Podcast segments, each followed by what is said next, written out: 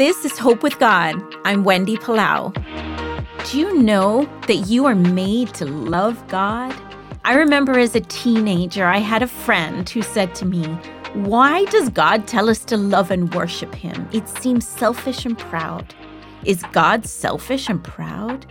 Ah, as I've come to know Him and love Him so deeply, the truth is the opposite. God offers us a way to love Him and to know Him, to be in relationship with Him. Not only that, He humbled Himself in the most shocking way by dying a criminal's death on a cross. Not because He needs us to stroke His ego, but out of the deepest, most compelling, and sacrificial love. The Bible tells us He is a Father waiting for us to come home to the place where we belong, to be the people that we're made to be. You are made to love him. Do you?